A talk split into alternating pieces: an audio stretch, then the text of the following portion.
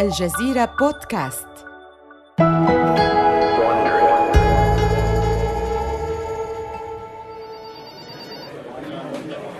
إنه مارس عام 2006 حيث تم إطلاق منصة الألعاب الجديدة التابعة لمايكروسوفت إكس بوكس 360 منذ خمسة أشهر محققة مبيعات كبيرة.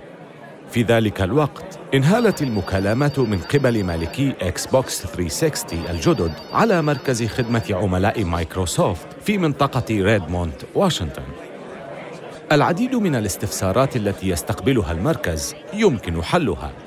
ولكن في ذلك اليوم الغائم من شهر مارس كان المركز على موعد مع مكالمة غير معتادة. أهلا بك. معك خدمة الدعم الفني لإكس بوكس كيف يمكنني مساعدتك اليوم؟ جهاز إكس بوكس الخاص بي لا يعمل. حسنا دعنا نحاول معا حل هذه المشكلة يا سيدي. لقد كان يعمل جيدا بالأمس لكنه تعطل اليوم. اضغط على زر التشغيل فتبدأ المراوح في العمل ولكن شيئا لا يحدث بعد ذلك. كل ما أراه هو تحول الدائرة المضيئة في مقدمة الجهاز إلى اللون الأحمر بدلا من الأخضر المعتاد. آه يتحول لون الضوء إلى الأحمر؟ نعم حسنا سيدي هل يمكنك الانتظار دقيقة واحدة؟ لم تسمع موظفة خدمة العملاء بهذا الأمر من قبل وقد راودها الظن أن الحل ربما يكون مكتوبا ضمن تعليمات مركز الاتصال المنصوص عليها لكنها لم تجد أي معلومة عن الأضواء الحمراء شكرا سيدي لانتظارك للأسف لا يمكننا حل هذه المشكلة عبر الهاتف سيتعين عليك إعادة جهاز إكس بوكس 360 إلى المركز حتى نعمل على إصلاحه أو تبديله لك. بعد أن أنهى المتصل المنزعج مكالمته سجلت الموظفة تقريرا حول المشكلة ونسيت أمره. إنها مشكلة فريق الهندسة في إكس بوكس الآن. لقد تبين أن الأضواء الحمراء لم تكن عيبا في بعض الأجهزة بشكل عشوائي. ففي الأسابيع القليلة المقبلة سوف تنهال المكالمات على مركز الاتصال من أصحاب أجهزة إكس بوكس 360 المحبطين للإبلاغ عن المشكلة ذاتها وبحلول نهاية العام تتحول الشكاوى الفردية إلى سيل متدفق وعلى مستوى العالم يخرج جهاز إكس بوكس 360 من الخدمة بالآلاف دون أن تعرف مايكروسوفت أي سبب لذلك. يعطي اللاعبون المحبطون من أجهزة إكس بوكس 360 اسما للمشكلة على منتديات الإنترنت لقد أطلقوا عليها حلقة الموت الحمراء لأنها كانت بمثابة تهديد بتدمير مسعى مايكروسوفت وخطتها المقدرة بمليارات الدولارات لغزو عالم تجارة الألعاب الإلكترونية.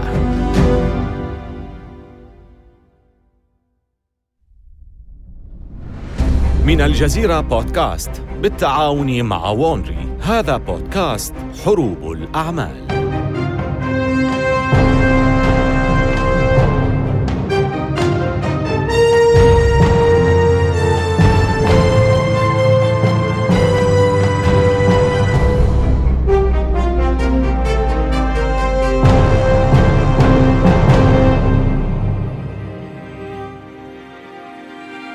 هذه هي الحلقة الثانية من سلسلة إكس بوكس ضد بلاي ستيشن حلقة الموت الحمراء.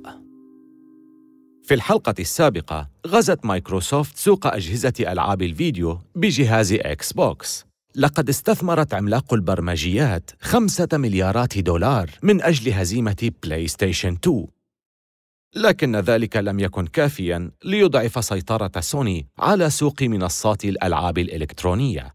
لذا تستعد مايكروسوفت للمعركة مرة أخرى مسلحة هذه المرة بإنتاجها الجديد إكس بوكس 360 وهو جهاز الألعاب الذي تأمل الشركة أن يقضي على بلاي ستيشن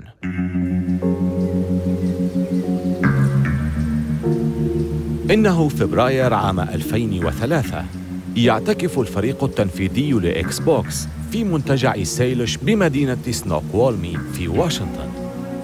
كان هذا الفندق الجبلي الكبير مسرحا لأحداث المسلسل التلفزيوني الخيالي توين بيكس للمخرج ديفيد لينش ولكنه يحظى بشهرة جديدة اليوم. تحصن فريق إكس بوكس في إحدى غرف الاجتماعات مع أكواب القهوة. تحيطهم المساحات الخضراء والجبال التي لم يلتفت إليها أحد. كان ما يشغلهم هو أمر آخر. لقد دخلت شركة سوني في شراكة مع IBM وتوشيبا لتطوير معالج دقيق الحجم لدعم إصدار بلاي ستيشن 3 وفريق مايكروسوفت يخطط الآن للرد على هذه الخطوة بجهاز إكس بوكس 360 الجديد. كانت جدران غرفة الاجتماعات مغطاة برزم هائلة من الورق. كتب عليها الفريق كلمات مفتاحية ورسموا خرائط ذهنية. تتشابك فيها الأفكار المتداخلة كأنها شبكة عنكبوت عملاقة. تبدأ كل هذه المخططات في الاندماج معا لتشكل هوية جهاز إكس بوكس 360 أدار قائد فريق إكس بوكس روبي باك جلسة العصف الذهني. إنه واقع تحت ضغط هائل. لقد خسرت مايكروسوفت خمسة مليارات دولار مع أول إصدار لإكس بوكس وهو الأمر الذي لن يسمح بتكراره هذه المرة. لقد بدأ صبر الإدارة العليا ينفد بسبب خسائرنا. علينا أن نكون قادرين على تحقيق الربح بحلول عام 2007 يمكننا القيام بذلك عبر إلغاء فكرة وضع قرص صلب في جهاز إكس بوكس 360 لقد كلفنا ذلك مئات الملايين في الجهاز الأول.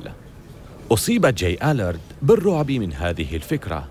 إنه العقل المدبر لإكس بوكس لايف خدمة الألعاب عبر الإنترنت التي تقدمها مايكروسوفت. مستحيل إن إكس بوكس لايف هو ما يميزنا عن بلاي ستيشن وهو بحاجة إلى قرص صلب. إن سرعة الإنترنت تزداد بشكل يسمح لنا ببيع الألعاب عبر الإنترنت ويتيح لمالكي أجهزة إكس بوكس 360 تحميلها. وإذا لم تكن بحوزتهم أقراص صلبة فلن يتمكنوا بالطبع من تخزين الألعاب. علينا إيجاد طريقة أخرى. يقترح باك حلا. ما رأيكم في هذا الاقتراح؟ نبيع نسخة من جهاز إكس بوكس بدون قرص صلب ونقوم بتوفير نسخة أخرى بسعر أعلى تحتوي على القرص الصلب. يدعم الفريق الفكرة ويحاول تحديد موعد إطلاق إكس بوكس 360 سيكون الجرافيك العالي الدقة أكبر ميزة للجيل الجديد من منصة الألعاب الإلكترونية. ولكن هذا يحتاج إلى أن يشتري لاعبو إكس بوكس أجهزة التلفزيون العالية الدقة. كان أحد المديرين التنفيذيين في فريق إكس بوكس قد قام بالفعل بدراسة سوق أجهزة التلفزيون. تشير التوقعات إلى أن أجهزة التلفزيون العالية الدقة ستكون رخيصة الثمن بما يكفي لاعتمادها كسلعة جماهيرية في السوق في غضون عامين أي بحلول عام 2005 يفكر باك بروية في هذه المعلومات. حسنا لماذا لا نطلق إكس بوكس 360 عام 2005 مع ارتفاع مبيعات أجهزة التلفزيون العالية الدقة؟ أن جهاز بلاي ستيشن 3 لن يكون جاهزا حتى عام 2006 على الأرجح. وفي اعتقادي أن هذا الأمر سيتيح لنا أن نسبق شركة سوني بعام كامل. يوافق الفريق على ذلك. سيكون إكس بوكس 360 جهازا مصمما للعمل على التلفزيونات العالية الدقة. وسوف يحتوي على نسخة محسنة من إكس بوكس لايف وهو متجر لشراء الألعاب عبر الإنترنت. وعلى عكس الجهاز السابق سيأتي هذا الجهاز مع أذرع تحكم لاسلكية ومع وجود خطة جاهزة الآن يبدأ الفريق في العمل بجد. فجأة يهتف مسؤول تنفيذي بأن يتوقفوا لقد تحدثنا عن كيفية التغلب على سوني فقط ولكن ماذا عن نينتندو؟ نظر جميع أفراد الفريق إلى بعضهم وهزوا أكتافهم بلا مبالاة. يبدو أن نينتندو في حالة تدهور. فعلى مدار السنوات العشرين الماضية كانت مبيعات الشركة من الأجهزة المنزلية قليلة ولا تزال تقل مع كل إصدار جديد. وعلاوة على ذلك فإنها تفتقر إلى السيولة المالية والخبرة الهندسية التي تمتلكها كل من سوني ومايكروسوفت. وبالنسبة للفريق فإن الجولة التالية في حروب أجهزة ألعاب الإنترنت هي جولة ثنائية فقط. بين سوني ومايكروسوفت. لقد خرجت نينتندو من السباق إلى الأبد أو يبدو أن هذا ما تعتقده مايكروسوفت وسوني بالفعل. لكن نينتندو على وشك أن تعرقل خططهما. إنه شهر يونيو عام 2006 أي بعد ثلاث سنوات من جلسة العصف الذهني التي أجراها فريق إكس بوكس 360 في الفندق الجبلي. والآن يتواجد الفريق في معرض ألعاب E3 الضخم في لوس أنجلوس. إنهم يشعرون بالكثير من الثقة. لقد تم طرح إكس بوكس 360 للبيع في المتاجر في نوفمبر الماضي. وباعت مايكروسوفت ملايين الأجهزة بالفعل. وبدأت لعبة Gears of War بتحقيق شهرة واسعة. إنها لعبة تصويب جريئة تدور أحداثها في عالم خرب وقد كانت محور الاهتمام في جناح مايكروسوفت في المعرض. تنضم هذه اللعبة إلى أشهر ألعاب إكس بوكس هيلو في منح اللاعبين سبباً مقنعاً لشراء إكس بوكس 360 لكن مايكروسوفت تعرف أن النتيجة النهائية تتوقف على أداء الأجهزة الجديدة التي ستطلقها كل من سوني ونينتندو في معرض E3 كان أول عرض من نصيب سوني حيث قدم نائب رئيس بلاي ستيشن كازو هيراي عرضاً رائعاً.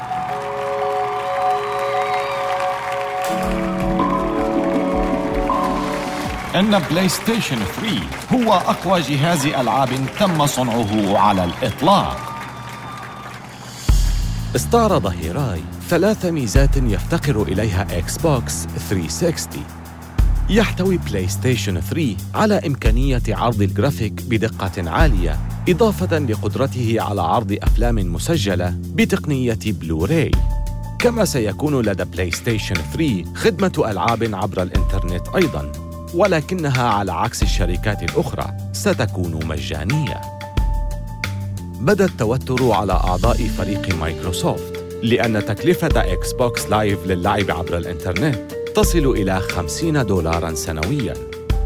وأخيراً كشف هيراي عما يسمى ب The Cell الخلية وهو المعالج الدقيق المتطور لبلاي ستيشن 3 أنفقت شركة سوني الملايين من أجل إنتاج هذا المعالج.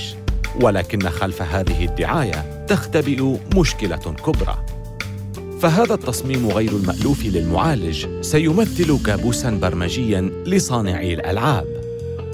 يكافح مبرمجو الألعاب ليتمكن بلاي ستيشن من القيام بالمهام الأساسية مثل عرض الرسوم المتحركة على الشاشة. ونتيجة لذلك جاء جهاز سوني فقيراً في الألعاب الإلكترونية. وما تضمنه الجهاز من ألعاب فشل في الحصول على إعجاب اللاعبين. يستمر هيراي في عرضه ممهداً للحظة الحاسمة. يبتسم وهو يعلن الخبر. سيتم إطلاق بلاي ستيشن 3 في نوفمبر القادم وسيباع بسعر 599 دولارا. يشهق الجمهور. 599 دولارا لم يبع جهاز ألعاب ناجح بهذا المبلغ من قبل. وما لا يعرفه الجمهور هو أن سوني رغم هذا السعر المرتفع ستخسر أموالاً عن كل جهاز تبيعه. عند سماع هذه الأخبار قام أعضاء فريق إكس بوكس بتهنئة بعضهم بعضاً. ذلك أن تكلفة النسخة الأساسية من إكس بوكس 360 تبلغ 300 دولار فقط. عقب ذلك حان دور نينتندو لاستعراض الجديد لديها في معرض E3 وقد كانت متكتمة أكثر من المعتاد بشأن جهازها الجديد وما كان الجميع على علم به هو أنه يحمل اسم The Wii وتحت الأضواء الخافتة في القاعة تقدم شيجيرو مياموتو مبتكر لعبة ماريو نحو خشبة المسرح. كان يرتدي زياً مثل قائد الأوركسترا ومن خلفه شاشة تعرض فرقة أوركسترا افتراضية تحمل آلاتها الموسيقية. وبدا أن مياموتو مستعد لقيادة الأوركسترا بشيء يحمله في يده اليمنى ولكنها لم تكن عصا. حدق الجمهور فيها أكثر. إنها تبدو مثل جهاز تحكم تلفزيوني أبيض اللون.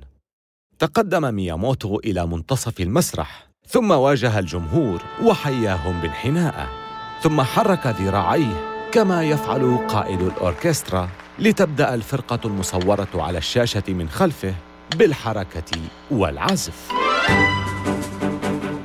هذه هي مفاجأة نينتندو. الجهاز الذي يحمله مياموتو لم يكن سوى ذراع التحكم الخاص بألعاب ذوي. إنه لا يشبه أي شيء رآه أحد من قبل. يتيح جهاز ذوي للأشخاص التحكم في الألعاب عبر تحريك أجسامهم بدلاً من الضغط على الأزرار. شاهد الجمهور مقطع فيديو يعرض مشاهد لفتاة مراهقة تتمايل مع عصا التحكم. بينما يضرب لاعب كرة بيسبول افتراضي الكرة خارج الملعب. طفل صغير يوجه طائرة عبر السماء بواسطة تحريك ذراع تحكم ذوي في عدة اتجاهات. امرأة شقراء تدحرج كرة جولف نحو حفرتها باستخدام نفس الذراع. يشعر الجمهور بالانبهار والارتباك معا.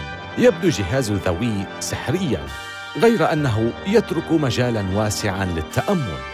إنه غير متوقع لدرجة أن الجميع في عالم الألعاب لا يستطيعون الحكم على الفكرة إن كانت عبقرية أم حمقاء. لم يستغرق الأمر وقتا طويلا قبل أن يعرفوا الإجابة. في نوفمبر عام 2006 تم طرح The Wii في الأسواق وهو الحدث الذي أثار ضجة كبيرة. اشترى الأمريكيون أكثر من نصف مليون جهاز في غضون ثمانية أيام فقط.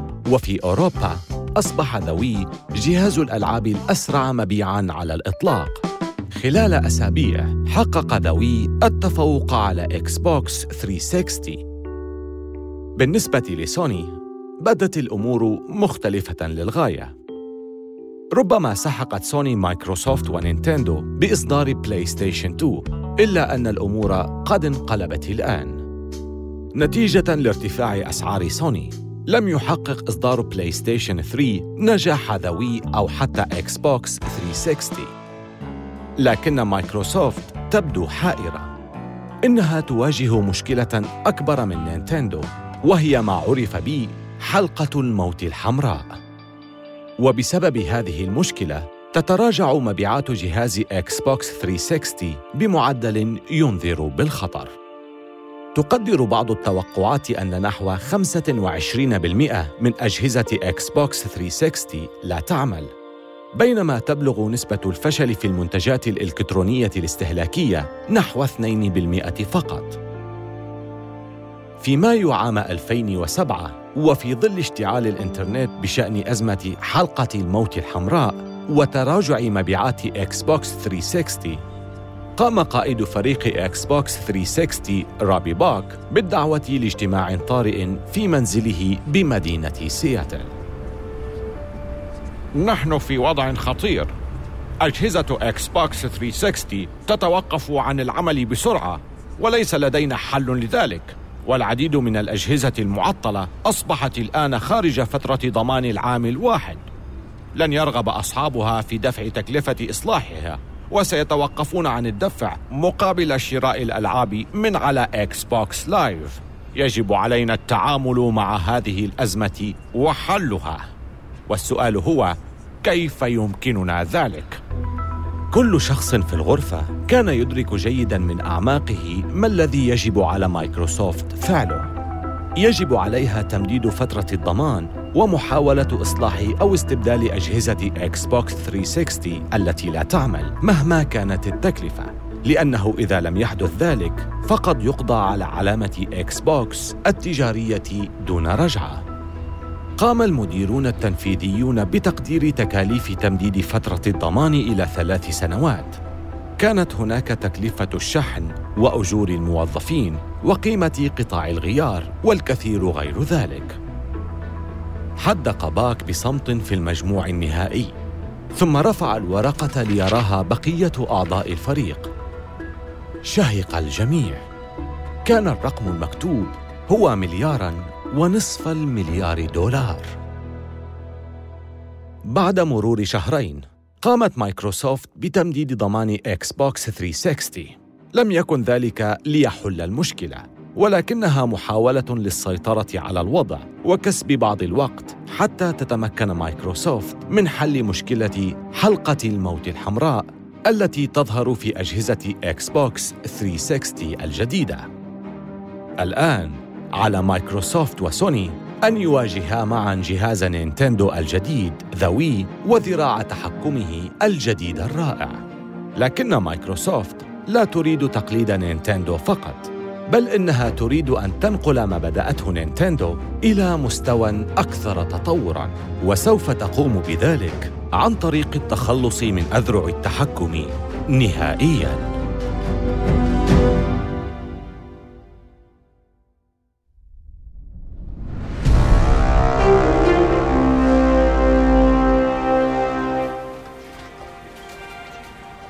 يجلس أليكس كيبمان في مكتبه في منطقة ريدموند بمدينة واشنطن محدقا في القائمة التي بين يديه. إنه شاب ذكي نشيط الذهن يبلغ من العمر بضعا وثلاثين سنة وهو من يدير فريق البحث والتطوير لجهاز إكس بوكس. لكن هذه القائمة جعلته عاجزا عن الكلام. ينظر إلى الرجل الذي سلمه القائمة وهو المدير التنفيذي لإكس بوكس دون ماتريك. هل تريد مني صنع هذا؟ حقا؟ نحن الآن في مطلع عام 2008 حيث يطمح ماتريك إلى أن تحطم مايكروسوفت جهاز ألعاب نينتندو الثوري الذي يتحكم اللاعبون فيه بحركات أجسادهم يلقي كيبمان نظرة أخرى فاحصة على قائمة مقترحات ماتريك كان ماتريك يحدوه الأمل في صنع وحدة تحكم ليست يدوية وإنما مزودة بكاميرا تتتبع حركات الجسد وتستطيع التمييز بين الأشخاص. كما يمكن أن تحتوي على ميكروفون يستجيب للأوامر الصوتية. ومع وصول كيبمان إلى نهاية القائمة أضاف ماتريك طلبا آخر. بالطبع يجب على الجهاز القيام بكل هذا بسرعة كبيرة. لن ينال إعجاب اللاعبين إذا كان هناك أي تأخير في الاستجابة لحركاتهم وتنفيذ أوامرهم على الشاشة. يتأمل كيبمان القائمة للحظة. لا يبدو أي من الطلبات ممكنا ولو بنسبة ضئيلة. إنها أقرب لأفلام الخيال العلمي. ولكن لطالما أحب كيبمان التغلب على التحديات. حسنا سوف أرى ما يمكنني فعله. يقوم كيبمان بتكوين فريق وتسمية المهمة باسم Project Natal تيمنا باسم قريته في البرازيل حيث نشأ. يبدو مشروع ناتال مستحيلا ولكنه دهش حين اكتشف أن مايكروسوفت تمتلك بالفعل الكثير مما يحتاج إليه. في العام التالي يقوم كيبمان بجولة حول العالم من أجل جمع الأوراق البحثية والخبرات من الأقسام المنسية في إمبراطورية مايكروسوفت. في ريدموند يعثر كيبمان على فريق قضى سنوات من العمل على برنامج تحليل الأحاديث الصوتية. وفي بكين عثر على بحث مكثف حول تقنية التعرف على الوجه. في تل أبيب تعرف كيبمان على شركة تستخدم مستشعرات وكاميرات تعمل بالأشعة تحت الحمراء لتتبع حركات جسم الإنسان. وفي إنجلترا وجد أن متخصصي الإبصار الحاسوبي قد طوروا تقنية تمكن الجهاز من التكيف مع التغيرات التي قد تطرأ على أحجام الأشخاص. وفي مدن كثيرة من العالم سجل فريق كيبمان أصوات مئات الأشخاص بلهجات ولكنات مختلفة. ستساعد التسجيلات فريق إكس بوكس على فهم الأوامر الصوتية لأكبر عدد ممكن من الأشخاص. بحلول يونيو عام 2009 أصبح النموذج الأولي من الجهاز قريبا إلى حد بعيد من التصور الأولي بشكل لم يتخيله أحد. بعد مشاهدة ما توصل إليه مشروع ناتال هتف أحد المسؤولين في مايكروسوفت. يا إلهي! كما لو أننا داخل مسلسل الخيال العلمي ستار تريك أعيد تسمية مشروع ناتال باسم كينكت ومع اقتراب إصداره في نوفمبر 2010 كان الحماس قد بلغ ذروته. حرك كل شيء ما عدا وحدة التحكم. لأنك أنت المتحكم الآن. كان جهاز كينكت مزودا أيضا بألعاب تحاكي أفضل إصدارات the Wii. فبدلا من the Wii Sports لدينا Kinect Sports. وللحصول على نفس جاذبية ألعاب اللياقة البدنية مثل the Wii Fit أصدر كينكت لعبة Your Shape ولكن سوني كان لديها أيضا رد مناسب على جهاز the Wii ذراع تحكم على شكل مصباح يدوي لجهاز بلاي ستيشن 3 يسمى PlayStation Move تصفه سوني بأنه أكثر دقة من the Wii. ومتنوع الاستخدامات أكثر من كينكت وللوصول إلى غايتها أطلقت سوني إعلانا مضادا لكينكت إضافة لكون PlayStation Move في منتهى الدقة فإن لديه أيضا ما نطلق عليه في المستقبل أزرار وهي مهمة للغاية لملايين الأشخاص الذين يستمتعون بألعاب إطلاق النار أو عوالم الألعاب أو أي شيء لا يتضمن اصطياد كرة حمراء كبيرة. لذا هيا من يحب أن يتظاهر بأن يده هي المسدس؟ ما هذا؟ كأننا في الصف الثالث. بيو بيو بيو بيو. ولكن ملاحقة سوني لكينكت لم تقنع سوى القليل من الناس. وخلال شهرين من الإطلاق باعت مايكروسوفت ثمانية ملايين نسخة من جهاز كينكت كما أعلنت موسوعة جينيس للأرقام القياسية أن كينكت هو أسرع الأجهزة الإلكترونية الاستهلاكية مبيعاً في التاريخ. كان الوقت قد فات على جهاز كينكت كي يعرقل تقدم the Wii. ولكنه قدم ما يكفي من الدعم لإكس بوكس 360 لإبقاء مايكروسوفت متقدمة على سوني، وقد جاء في الوقت المناسب. منذ ظهوره لأول مرة، كان بلاي ستيشن 3 يلاحق إكس بوكس 360.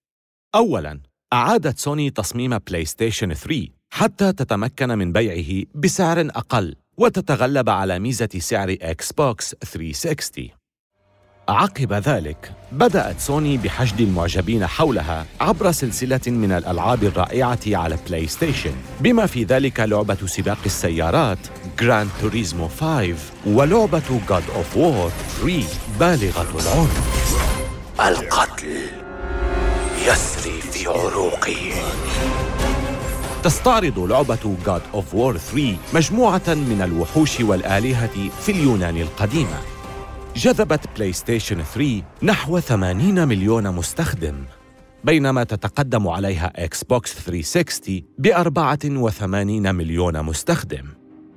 إلا أن نينتندو تتصدر السباق ببيعها أكثر من 100 مليون جهاز the Wii.